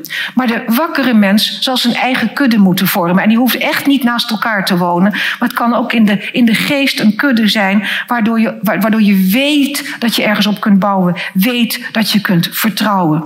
En als ik kijk hoeveel moois er gaande is op dit moment, hoeveel gemeenschappen er gevormd worden, hoeveel idealen er zijn, hoe mensen elkaar steunen, hoe mensen elkaar hebben gevonden. Het haalt alleen de krant niet, maar dat weten we nu. Die krant die durft dat niet te vertellen, want dat is uh, ondergraving van de macht. Maar er is echt heel veel moois gaande. Maar dan zegt Jung iets heel belangrijks, ik zei het net al. Dat is dat uh, er eigenlijk een, een, een, bovenmenselijk iets moet zijn... Uh, waaraan we een eigen geestelijke en morele autonomie kunnen ontlenen. En het maakt dus niet uit wat. En wat ik zie, dat is dat wanneer je uh, een verbinding hebt met, met dat hogere spirituele in jezelf, en dat kan alleen maar vanuit een groot ego, op dat moment kun je welke storm er ook woedt, wat ook op je afkomt, dat lijntje hebben en weten van ik sta, kom maar. En je bent niet omver te blazen. En dat is heel erg belangrijk. Je bent verankerd in je eigen spiritualiteit. En wat ik zo fascinerend vind, is dat. En ik luister natuurlijk heel veel podcasts internationaal. En of ik kijk nou naar McCullough of Tenpenny of wie dan ook. Allemaal zeggen ze dat ze door moeten gaan het zij vanuit een christelijk geloof, het zij vanuit een spirituele beleving, omdat ze daar hun motivatie aan ontlenen. En dat is precies wat Jung zegt. En hij zegt, hij noemt het God, maar dat was 75 jaar geleden. Maar onder God verstond hij touw, levenskracht of hoe je het noemen En ik merk ook zelf dat, dat juist dat weten dat je, dat, dat, dat je staat voor iets waarvoor je in de wieg gelegd bent. Wat kennelijk gewoon het stuk is wat je moet doen. En, en, en je daarmee vereenzelvigen zo van oké, dit ben ik, lijntje, kom maar. Maakt ook dat ik doorga, hoeveel tegenwind er ook is. Het interesseert me geen zier. En dan zie je dat, wat ik hier heb staan, steeds weer zullen er mensen zijn die vanuit hun innerlijke verbinding met het goddelijke een veerkracht laten zien waar de macht geen antwoord op heeft. Het is zoals de vroege christenen gewoon biddend in de leeuwenkuil gingen staan en, en, en, fier en trots bleven. Zo zie je ook, dat is wat hun geloof gaf hen die kracht. En als ik zie hoe de spiritualiteit zo ontzettend veel mensen die hun mond open doen kracht geeft, dan zie je dit innerlijke factor, dat luistert niet naar een narratief. Daar heeft macht geen invloed op. Dat is niet omkoopbaar. Dus daar heeft de macht geen greep op. Dat is dus al heel erg een grote belofte. En wat is nou met die macht aan de hand? Nou, die is bezig om stuk te lopen op zijn eigen denkwijze. En wat we zien is dat die macht die heeft totaal geen begrip van de rijke psychische dynamiek van de mens. Want als ik kijk naar het World Economic Forum, om het daartoe te beperken, dan zie ik dat zij een volstrekt technocratische gedachte hebben. En een technocratische gedachte is ontleend aan dit boek, de Technocracy Study Course uit 1934. In mijn eerste podcast met Johan Luca heb ik daar ook naar verwezen. En daar bouwen zij nog steeds op voort. En deze cursus die leert jou dat de mens gewoon uh, hetzelfde is als die honden van Pavlov. Je houdt ze de juiste worst voor en ze beginnen te kwijlen en dat is het. En dus als je ze maar goed, ja, als je ze maar, uh, maar goed traint, dan zullen ze precies doen wat je, wat je wil. Dus als je ze voldoende te eten geeft en een woning om te wonen en voldoende vermaakt, vermaak, staat daar, dan worden ze een willig productiemiddel. Dus je moet ze goed verzorgen, niet omdat ze mens zijn, nee, dat is om uh, de machine gesmeerd te houden, want dan gaat hij langer mee. Zo wordt er dus over gedacht. en dat, dat, dat is een, een houding uh, vanaf, vanaf en in die technocracy course staat dus ook van mensen mogen niks bezitten, want ze mogen natuurlijk geen macht krijgen, maar ze moeten wel voldoende hebben om zich lekker te voelen vanwege dat productiemiddel, maar ze mogen niks bezitten. Goh, wat zie ik als, als doel van het World Economic Forum voor 2030? You will own nothing and be happy. Dat is die technocracy course 1934. Nou kan ze vertellen dat je niet happy bent. En dus die opzet die, die, die gaat gewoon niet werken. Het punt is dat je daarmee ook alle creativiteit van mensen doodt. Want ze mogen alleen maar op in een bepaald stramien werken. Dan een volgende ding is dat de macht lineair denkt en niet cyclisch. Nou, cyclisch denken is een heel belangrijke vorm van denken. Denk aan de maan. We hebben nieuwe maan en volle maan. Wat zegt de I Ching? Dat de wijze bij volle maan zich voorbereidt op nieuwe maan. Maar wat is lineair denken van ik heb hier geld en dat vermeerdert zich en dat vermeerdert zich en dat gaat tot in het oneindige door? Nee, dat gaat dus niet. En wat Jung ook zegt, dat is dat, dat zie je ook, de macht houdt geen rekening met het principe van de enantiodromie. Uh, lekker woord voor Scrabble.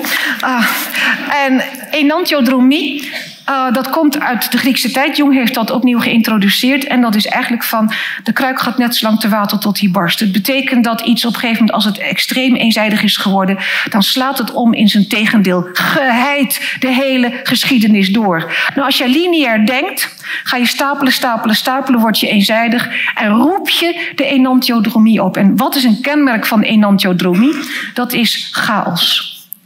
En nu zie je dat de, de, zeg maar, de tactiek om grenzen te vervagen, alle grenzen te vervagen, om zo greep te krijgen op mensen, doen zij in een tijd waarin we te eenzijdig zijn geworden, de chaos al is opgeroepen. Dus wat ze doen is, ze helpen om de chaos te versnellen en dus het omslagpunt dichterbij te brengen. Ze gaven hun eigen graf. Ze hun eigen graf. En dus er komt onherroepelijk chaos. En de macht heeft ook een eigen utopie. En de hele geschiedenis leert ook dat geen enkele utopie ooit heeft stand gehouden. En zo kan je nog wel even doorgaan met allemaal verkeerde uitgangspunten van de macht. En hier zie je al het begin van mijn optimisme. Ze, ze snappen gewoon een hoop dingen niet. Ze zijn overgesimplificeerd. En dat zal uiteindelijk maken dat zij onderuit gaan. Kijk, dat ze daarbij veel kabaal maken, dat weten we. Maar ze gaan wel onderuit. En dan zie je dat dus de elite, de mensen die aan de touwtjes trekken, die, die pakken als het ware een oud paradigma, terwijl een nieuw paradigma zich aan het vormen is. Maar als ik nu kijk naar, ze gaan wel door. Dat hebben we ook gezien. Of we nou demonstreren of, of petities doen of, of, of rechtszaken aanspannen. We hebben het gevoel van ze denderen door. Dat is nog even. Als ik nou kijk, nou gaan we eventjes naar het nachtmerriescenario kijken. Dan, uh, met behulp dus van die manipuleerbare massamens zien we dat die, uh, de, elite en de macht schijnbaar ongehinderd hierop afkoerst. Uh, met als einddoel gewoon één wereldregering. Uh, en met de mens als productiefactor, als slaaf. En dan zie je, de macht heeft het gaspedaal ingedrukt en alles zit in een versnelling. Dat is wat we horen. Dan een CBDC, dat is een, eh, een, digitale overheidsmunt, totale macht en controle. En dat kan alleen maar wanneer we een elektronisch ID krijgen, ook totale controle. Dus totale controle met een elektronische identificatie. Dan met uh, de, de, de munt. En weet je, dan moet ik ook zo lachen. Dan hebben, hebben we weer een projectie op Rusland en een energiecrisis en oorlog en, en Oekraïne en hele toestand. En dan hebben we een energiecrisis. Maar hoe moet die digitale munt functioneren? Die hebben wel computers en, en elektriciteit nodig. Dus je ziet dat op een gegeven moment gaan ze allemaal beslissingen nemen die, die elkaar gaan tegenwerken. Dat is ook de chaos. Maar goed, dit willen ze. En we krijgen een sociaal kredietsysteem. Dat betekent dat we volledig in de pas moeten lopen. We moeten ook verbeterd worden met chips. Dan zijn we programmeerbaar. En we krijgen een basisinkomen en hebben dus geen eigen inkomen meer. Eh, en we mogen insecten eten en kunstmatig geproduceerd voedsel. Uh, maar geen vlees en groenten meer. Uh, maar de vraag is, wat stoppen ze erin? Nou, en zo kan ik nog wel een tijdje doorgaan. Dus dit is ons nachtmerriescenario. En als ik gewoon kijk, dan zie je, het is bezig deze kant op te gaan. Hè. Je, je hebt ook het gevoel van, uh, dat kunnen we niet tegenhouden. Maar...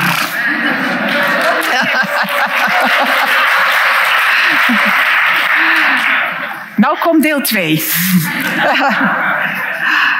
We, hebben nu, we zien nu de schaduw onder ogen. En Jong heeft altijd gezegd van ik zie de schaduw liever in het vizier dan dat hij me in de rug aanvalt. Dus wees alert. Alle wijsheidsleren over de hele wereld gaan uit van een universele eenheid van al wat leeft. En dat is ongeacht de bewoordingen waarin het is weergegeven. En ook in de Jungiaanse psychologie kom je dat op een bepaalde manier tegen. En op basis van zijn ervaringen kwam Jung met de hypothese dat de mens niet alleen een persoonlijk onbewuste heeft, maar ook, daarin zit dus een complexe, maar ook je verborgen gaven en talenten, maar ook collectievere lagen. En daarin zitten alle ervaringen van de hele mensheid. Van onze familiegeschiedenis, van onze cultuur, land, religie, eh, tot en met onze dierlijke voorouders. En aan het eind van zijn leven had Jung het idee dat dat zelfs tot en met het ontstaan van de aarde en de kosmos was. Dat wij dus verbonden zijn met de kosmos. En ook stond voor Jung vast dat ieder mens bezield was door een grotere universele levensenergie. En die kan je God noemen, die kan je Tao noemen, et cetera.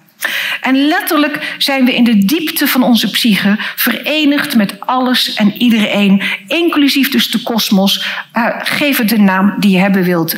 En het is op dat vlak, op dat hele diepe vlak, en dat zien we hier. Oh, doet dat. Ah, dat, dat is leuk. Ik had altijd zo'n rood dingetje nou zit. Het tijd- en ruimteloze diepte van de psyche. En God, kosmos. En wat je ziet is dat ego is dus jouw vermogen om keuze te maken. Die complexe bevatten je verdringingen, maar ook verborgen gaven en talenten. En dan zie je dat dat collectief onbewuste, dat bevat de verborgen familiethematiek. Dat, denk aan het werk van Bert Hellinger. Dat dat eh, zo prachtig weergeeft. Dus thema's die in onze familie verdrongen zijn geweest, die kunnen op ons bord komen te liggen zonder dat we het snappen. En die wij dus moeten uh, uit, uh, ja, uitwerken. En daar heeft Maarten Oversier ook weer heel prachtig zijn werk van gemaakt. En kunnen we dat wetenschappelijk verklaren? Nee, maar je ziet het wel en je kunt er wel mee werken en het werk heeft ook resultaat. Maar ook zie je dat kennis en wijsheid van de mensheid ligt daar. En dat is die, we hebben zo verschrikkelijk veel kennis in ons, als we nog een lijntje met die diepere lagen hebben. En, en daar krijgen we, vanuit die wijsheid van die mensheid, daar krijgen we intuïties, gevoelens, die onderbuikgevoelens. We weten iets, we voelen dingen aan. Het is de bron van kennis, geen boekenwijsheid, maar het is kennis over het leven, over ons als mens zijn. En in de loop van je leven zul je, als je dat lijntje hebt, gaan merken dat, dat er iets in jou jou helpt de weg te wijzen. Dus we hebben een enorme wijsheid in ons. We zijn in onszelf verbonden met het goddelijke en met alles en iedereen. En Jung die zegt over dat collectief onbewuste dat het een tijd- en ruimteloze laag is. En middels die diepere lagen van het collectief onbewuste zijn we verbonden met het heden, maar ook met het verleden en ook met de toekomst. En weet je wat het mooie is? Die toekomst is vaag. Want die hangt ervan af hoe wij het invullen. En ik heb heel veel onderzoek vanuit de parapsychologie bijgewoond en gelezen. En dan blijkt steeds dat het vooruitkijken, dat gaat ten dele goed. Maar dat is eigenlijk, zie je dat, uh, wat, kan het, wat, wat kan het overbruggen? Een aantal decennia. Maar het kan niet alles overbruggen. En wat ik ook weet uit de parapsychologie, dat is net als bij dromen. Als jij droomt en het is een nachtmerrie, dan zegt die nachtmerrie niet van het is al mis. Nee, die nachtmerrie zegt van als jij doorgaat op dit pad waar je nu gaat, dan gaat het mis. Dan is dit je voorland. Dus je kunt nog ingrijpen. En wat ik gezien heb bij uh, voorspellingen van helderziende is ook dat als wij doorgaan op de manier waarop wij op dat moment functioneren, die voorspellingen een, een werkelijkheidswaarde hebben. Maar ik heb ook gezien dat dingen zich kunnen afbuigen. Dus die toekomst ligt niet vast. Maar hij ligt wel vast als we niks doen. Dan kun je gewoon zien wat er gaat gebeuren. En dat betekent dat wij in het hier en nu een verandering kunnen bewerkstelligen voor de toekomst. Die collectief onbewuste lagen, die geven ons informatie, die geven ons de wijsheid van en de ervaringen van de mensheid. Maar wij doen ook ervaringen op, die stoppen we erin terug. Dus het is een wisselwerking. Weet je wat Jung zei, vind ik zo mooi.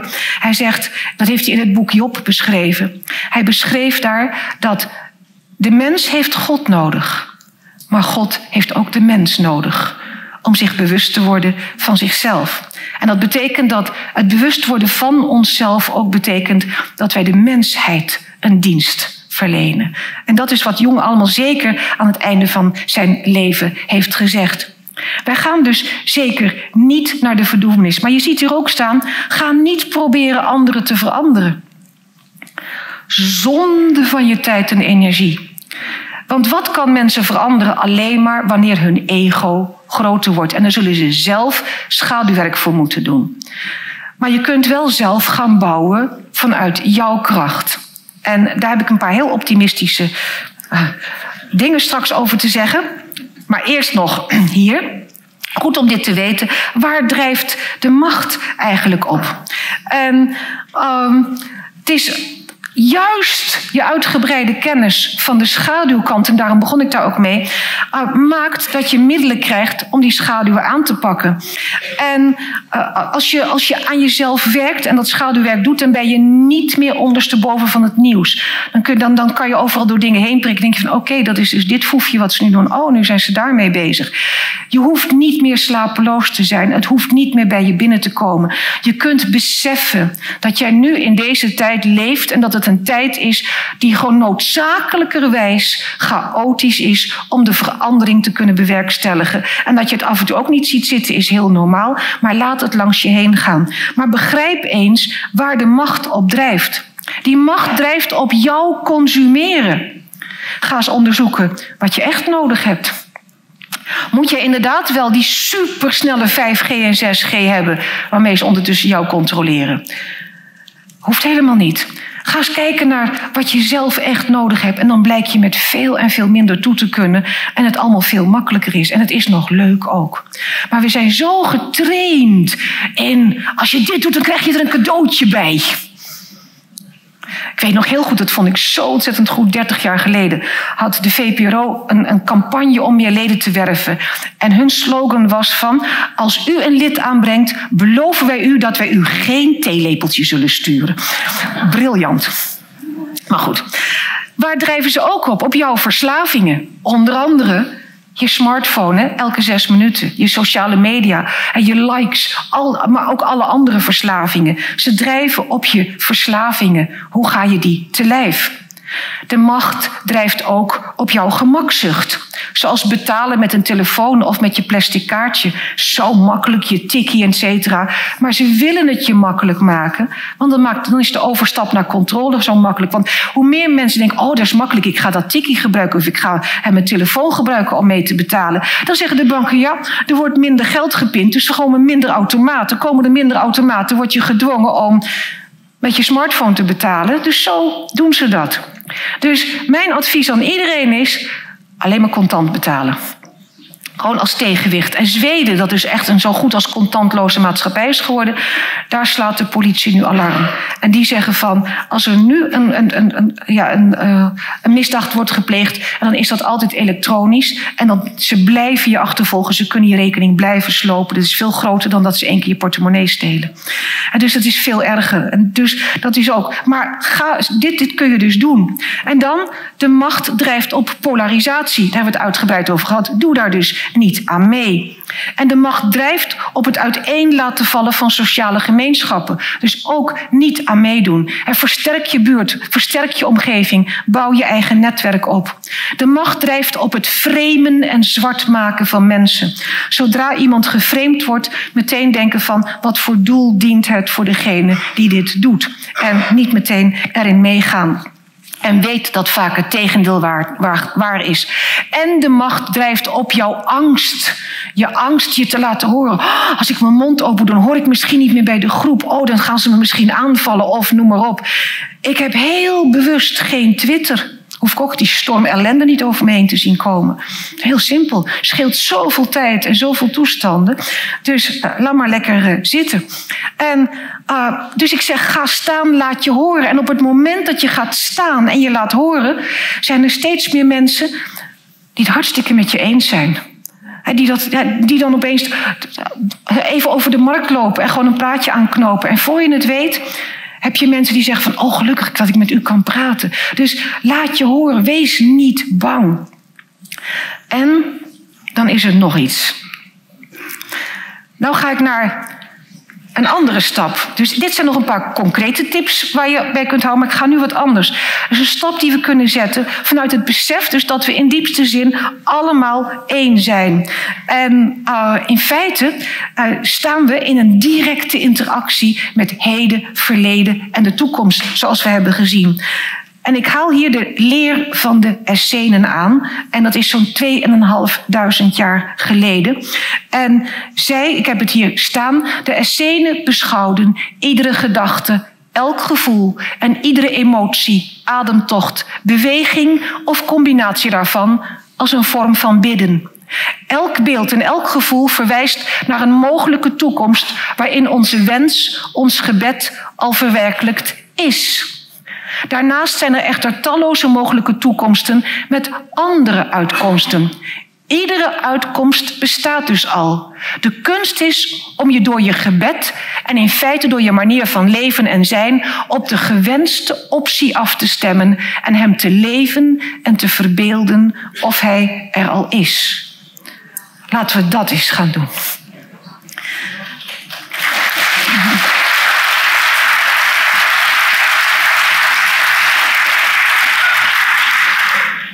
En dan kun je afvragen van, maar hoe kunnen we dat gaan doen? En dan kunnen we het beste gaan naar het werk van wetenschapsjournaliste Lynn McTaggart, die ik geïnterviewd heb voor tijdschrift Mantra. Jullie zullen haar ongetwijfeld kennen. En het boek Het Veld heeft haar wereldberoemd gemaakt en heeft de kijk op de werkelijkheid van talloze lezers veranderd, maar vooral zegt ze ook van haarzelf. En ze zegt: uh, de ideeën, de theorieën en de experimenten die ik tegenkwam in mijn onderzoek dat tot het veld leidde, bleven mij na publicatie ervan als het ware achtervolgen. Dat onderzoek leek erop te wijzen dat op de een of andere manier ons denken, onlosmakelijk verbonden is met de materie en ook in staat is om die te veranderen. En dan denkt ze, maar hoe dan? Hoe dan? En uh, toen kwam die enorme hype rond The Secret. Daar is een boek over verschenen, film met heel veel tromgeroffel. Zo van, geef je, ik zeg het even overgesimplificeerd, maar daar komt het wel op neer. Geef je boodschappenlijstje door aan onze lieve Heer en je krijgt het meteen. Ja, zo werkt het niet. En dan werd er ook gezegd van als je, als je de hoofdprijs wil winnen in de loterij, dan moet je op je koelkast moet je gewoon uh, zeg maar dat al visualiseren, dus je, je lot plakken en visualiseren dat je hem krijgt. Dan denk ik, ja, dan zijn er honderdduizenden mensen die het op die koelkast hebben, maar er is maar één hoofdprijs. Dus ergens klopt het niet. En uh, volgens medewerkers aan boek en film he, zou de levering dus gegarandeerd zijn, maar die levering die zag ik niet. En uh, ik heb daarom een soort tegenboek geschreven van In harmonie met de secret, ook als het even niet lijkt te werken. En, uh, want wat je ziet in die oude wijsheidsleren, dat is eigenlijk dat op het moment dat jij echt één bent met jezelf en dus ook één bent met die eigen innerlijke authentieke spiritualiteit, ben je blij met zoals het is. En juist in die wensloze staat krijg je wat voor jou belangrijk is. En op het moment dat je een lijstje maakt, zegt jouw onbewuste eigenlijk van, oh, dus je bent nog niet tevreden met het hier en nu. En, en creëer je een ontevreden toekomst, volgens de Essene. En dat vond ik een hele grote openbaring schijnt ook dat Jezus contact had met de Essenen. Maar oké, dat even terzijde. Dus heb vertrouwen. Accepteer. Je boodschappenlijstje laat jou zien dat, dat je leven niet heel is. Dus zorg dat je, in een, dat je die heelheid visualiseert. Nou, Lindy had er ook moeite mee. En het is ook een van haar boeken. Ze zegt: ik wilde iets laten zien dat verder ging dan het materialiseren van een auto of een diamanten ring. Iets dat verder ging dan meer spullen vergaren. Ik had iets groters op het oog. Deze nieuwe wetenschap leek alles wat we meenden te weten over onze aangeboren menselijke vermogens te veranderen. En ik wilde die wetenschap tot het uiterste testen. Als wij over dergelijke vermogens beschikken, dan wees dat erop dat we anders moesten gaan leven, volgens een radicaal nieuwe kijk op onszelf als een onderdeel van een groter geheel.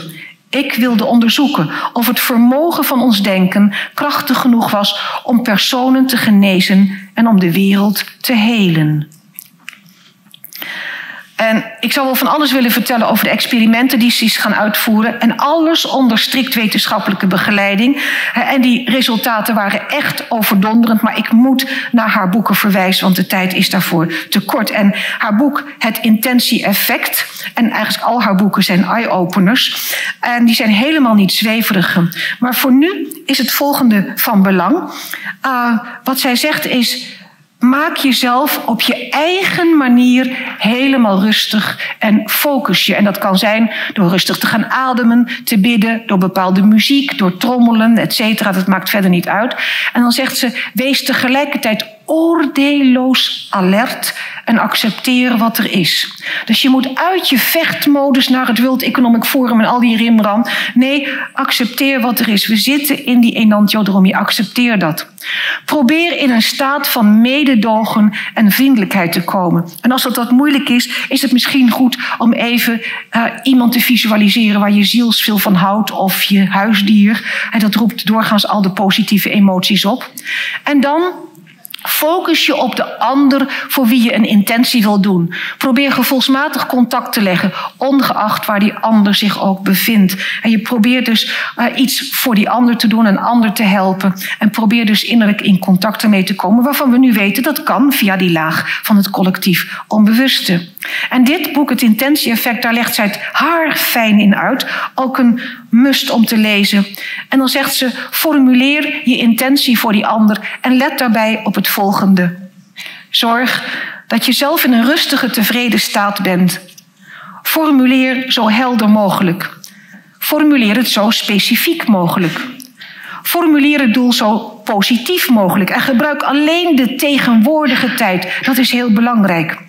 En dus je moet nooit spreken over straks of je gaat of je wordt.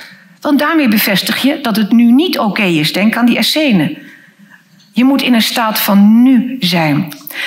Maak voordat je aan de visualisatie begint, zegt ze, al een beeld van hoe het er idealiter uit moet zien en zet dat neer. En dan, belangrijk, geloof, nee, visualiseer met al je zintuigen het gewenste resultaat in het hier en nu. Voel het, ervaar het, ruik het. Maak voordat je aan de visualisatie dus begint, eh, zei ik net al, dat beeld. En dan geloof ook echt in de kracht van je intentie. Wees er helemaal in. En dan krijg je gewoon van die stomme stemmetjes. Ik zit het vast te verzinnen. Zal me vast wel niet lukken. Weet je, al dat gedoe. Maar dat zijn gewoon restanten van minderwaardigheidscomplexen. Dan moet je gewoon zeggen van, oh ben je daar? Neem een stoel, ga zitten, maar ik ga nu op mijn manier verder. Dus niet in meegaan. Gewoon in die positiviteit blijven. En ook merkte Lin dat uh, op dagen dat er sprake was van een verhoogde geometrische activiteit in de lucht, dat de macht van de geest over de stof groter is. En dat is iets wat nog verder onderzocht moet worden. Zij merkte ook dat het het beste werkt wanneer je met een aantal mensen samen de intentie doet. En zij heeft het daarom ook over de power of eight, de kracht van acht. En zij heeft dus met acht mensen hele belangrijke resultaten geboekt. Maar ik wil met haar ook naar grotere experimenten. Namelijk dat ze met duizenden mensen tegelijk van over de hele wereld heeft geëxperimenteerd. En dat is heel bijzonder. En dit is een fragment uit haar boek. Ik neem het over uit The Power of Eight. Het heet in het Nederlands dus het intentie-effect. En dan beschrijft ze hoe ze met een groep van duizenden deelnemers over de hele wereld, dat ze die heeft geleid naar een vredesintentie voor twee provincies in Afghanistan. En de oorlog was, dat was 2010, die oorlog die was hartstikke uh, heftig bezig. En ze heeft in september 2011 heeft ze dat, dat experiment daadwerkelijk uitgevoerd. Ze heeft contact opgenomen met het leger om verificatie te kunnen krijgen of het effect had. En in hoofdstuk 11 van haar boek beschrijft ze dit. En ze zegt, um, de aanvallen van de Taliban, die waren heel erg, maar dan zegt ze in dit fragment, um, volgend op het experiment zijn de aanvallen van de Taliban van oktober tot december zeer significant afgenomen. En een officieel legerrapport meldde zelfs dat dit de langste neerwaartse trend is geweest van de aanvallen van de vijand, zoals bijgehouden is door ISAF. Maar het wordt nog opmerkelijker. Want in vergelijking met dezelfde periode van een jaar eerder was de daling zelfs spectaculair te noemen.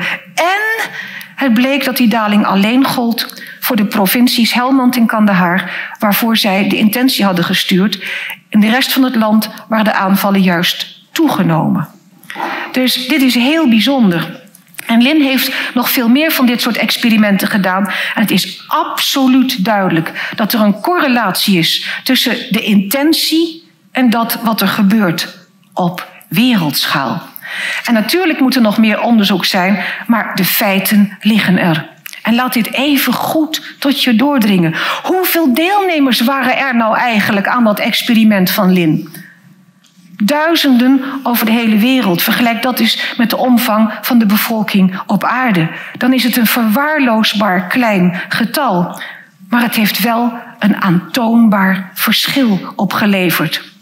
En dat betekent dat je niet hoeft te wachten totdat er een voldoende groot aantal mensen met jou meegaat. Ga zelf starten. Wacht dus niet. Laten we samen dat enorme intentiepotentieel gaan vormen om een mooiere wereld te scheppen. En je hoort wel getallen voorbij komen van als maar 10% of 8% van de wereldbevolking meedoet, dan. Maar Lins experimenten laten zien dat het om veel kleinere aantallen gaat. En dat laat ook onderzoek van transcendente meditatie zien. Zo, de Maharishi heeft dat in de jaren 60 naar het Westen gebracht. En zij stellen dat maar 1% van de bevolking regelmatig transcendente meditatie moet beoefenen om een meetbare positieve eh, effect te geven op de omliggende bevolking. Ook hier moet ik me beperken door jullie alleen eindconclusies te geven. Maar je kunt naar, eh, je hoort hier niks over in de media, maar je kunt naar de website van Transcendente meditatie gaan. En dan kan je al die onderzoekingen zien. En die zijn dus ook gewoon wetenschappelijk gedaan. Ze zijn ook zelfs gepubliceerd. Er zijn zelfs meetbare dalingen van de misdaadcijfers in de gebieden waar zij geëxperimenteerd hebben. En dat betekent dat we met linders een klein aantal hebben, met transcendente meditatie een klein aantal. En dan is er nog iets. Dus je ziet dat het eigenlijk steeds meer naartoe gaat dat het om ons als individu gaat. En nog even een, eh, een zijstap, dat lijkt een zijstap, maar is gewoon ook belangrijk. Lezen we de beschrijvingen over het functioneren van ons lichaam in de biologie, de gangbare biologie. En dan krijgen we eigenlijk de indruk dat uh, onze organismen eigenlijk allemaal uh, ingewikkelde machines zijn. En die kun je ook gewoon simpelweg vervangen. En ik bedoel, het, het, we hebben een heel beperkt beeld van ons lichaam. Maar er zijn biologen en wetenschappers die daar heel anders tegen aankijken. En ik haal altijd met heel veel plezier Bruce Lipton aan met zijn boek De Biologie van de Overtuiging. Waarin hij heel helder en heel eenvoudig, met eenvoudige fotootjes van boterhammen met plastic kraaltjes, duidelijk maakt dat DNA niet je lot bepaalt maar dat jouw gedachten heel erg belangrijk zijn. Waarbij ik wel de kanttekening wil maken dat dat niet betekent dat je nooit meer ziek kunt worden, omdat we ook leven in een maatschappij die vergiftigd wordt door milieuverontreiniging, chemtrails, etc. Maar het is wel zo dat jouw gedachtekracht veel sterker is dan je denkt. En um, die kracht van je gedachten, stel je nou voor dat wij met een, met, met een groep mensen positief naar, over onszelf gaan denken. Denk erom, hou vooral alsjeblieft heel veel van jezelf en wees daar positief over. En dat we positief over onszelf denken. En dat we à la Lynn McTaggart ook positieve intenties uitzenden met het volle bewustzijn hoe de wereld in elkaar zit. Dus niet wegstoppen, maar die positieve intenties uitzenden. En dan zie je dat we iets, dan, dan, dan gaan we een veld scheppen. We gaan, en dan kom ik op het werk van Rupert Sheldrake. En Rupert Sheldrake Vergeet nog even, dat is uh, eindeloos bewustzijn van, uh, van Van Lommel. Van Lommel, een cardioloog die onderzoek heeft gedaan naar bijna doodervaringen. ik heb hem ook voor tijdschrift Mantra mogen interviewen, heel leuk. En die is ervan overtuigd dat elke cel in ons lichaam zijn eigen verbinding met het universele bewustzijn heeft. Heel bijzonder. Dan ga ik naar Rupert Sheldrake. En die vroeg zich af hoe het kon dat er allerlei ingewikkelde levensvormen konden uitstaan uit veel eenvoudigere structuren.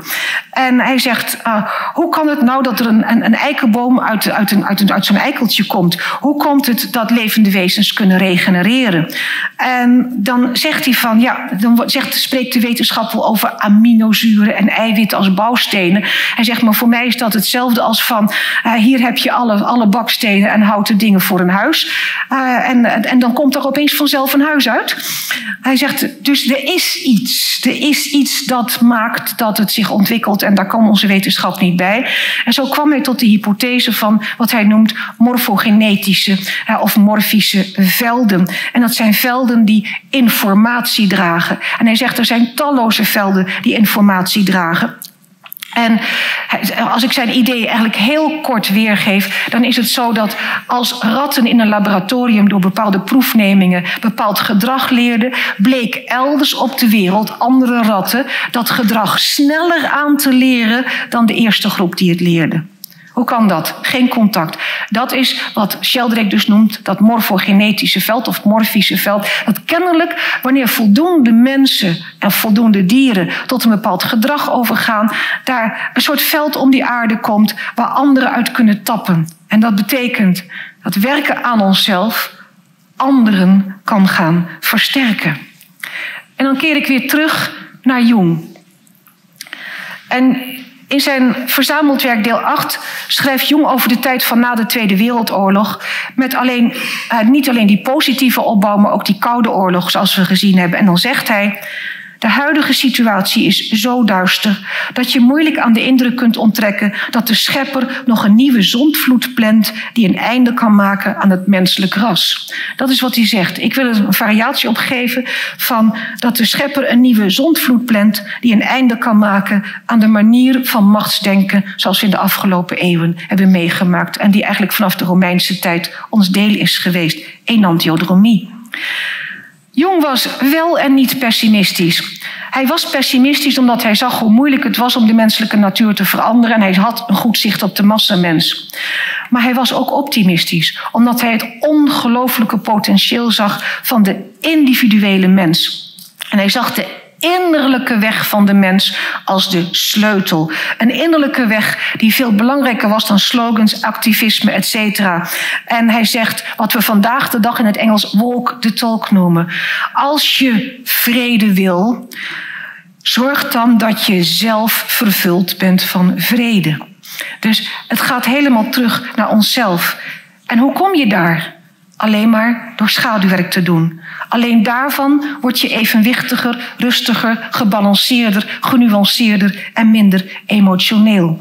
Maar we weten nu aan het werk van Sheldrake dat we door dat te doen en door in die staat te zijn, denk aan de Essenen, dat wij een cadeau geven aan de mensheid.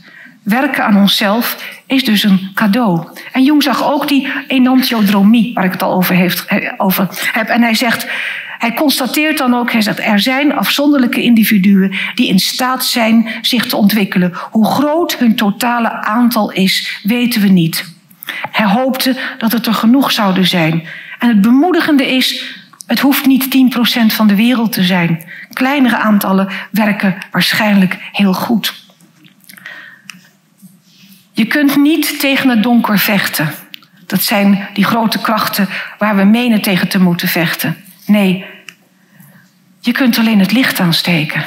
En welk licht? Dat is het licht van jouw bewustzijn. Dat is wat je kunt doen. En in diepste zin zijn wij één en verbonden met alles en iedereen. Morfogenetische velden hebben te maken met de levende natuur. Robots hebben die niet. Zelflerende kunstmatige intelligentie heeft dat ook niet. Alleen wij mensen kunnen die velden vormen. Alleen de mens is in staat om via zijn denken verleden en heden te helen en bouwstenen voor de toekomst aan te dragen. Een positieve toekomst. En we zijn eigenlijk niet eens met zoveel nodig om dat te breken, om, om dat narratief te breken, om een doorbraak te geven. En daarom zei ik aan het begin, Ik ben ervan overtuigd dat het gaat gebeuren. Maar dat betekent alleen, dat kan alleen als wij zelf allemaal in de spiegel kijken. En we moeten ons gewoon losmaken van die massamens die in het donker zit. Ik zei het al. Er moeten voldoende mensen zijn die deze stap zetten. Die dus die, die vrede zelf gaan zijn. Die schaduwwerk gaan doen. Die niet moeten denken van, ach, wat maakt het nou uit? Niemand doet het. Nee, het is zelfs nog sterker. Het is een bepaald aantal personen dat op een gegeven moment de doorslag gaat geven. En het is geen groot aantal. En misschien ben jij die persoon. Dank jullie wel.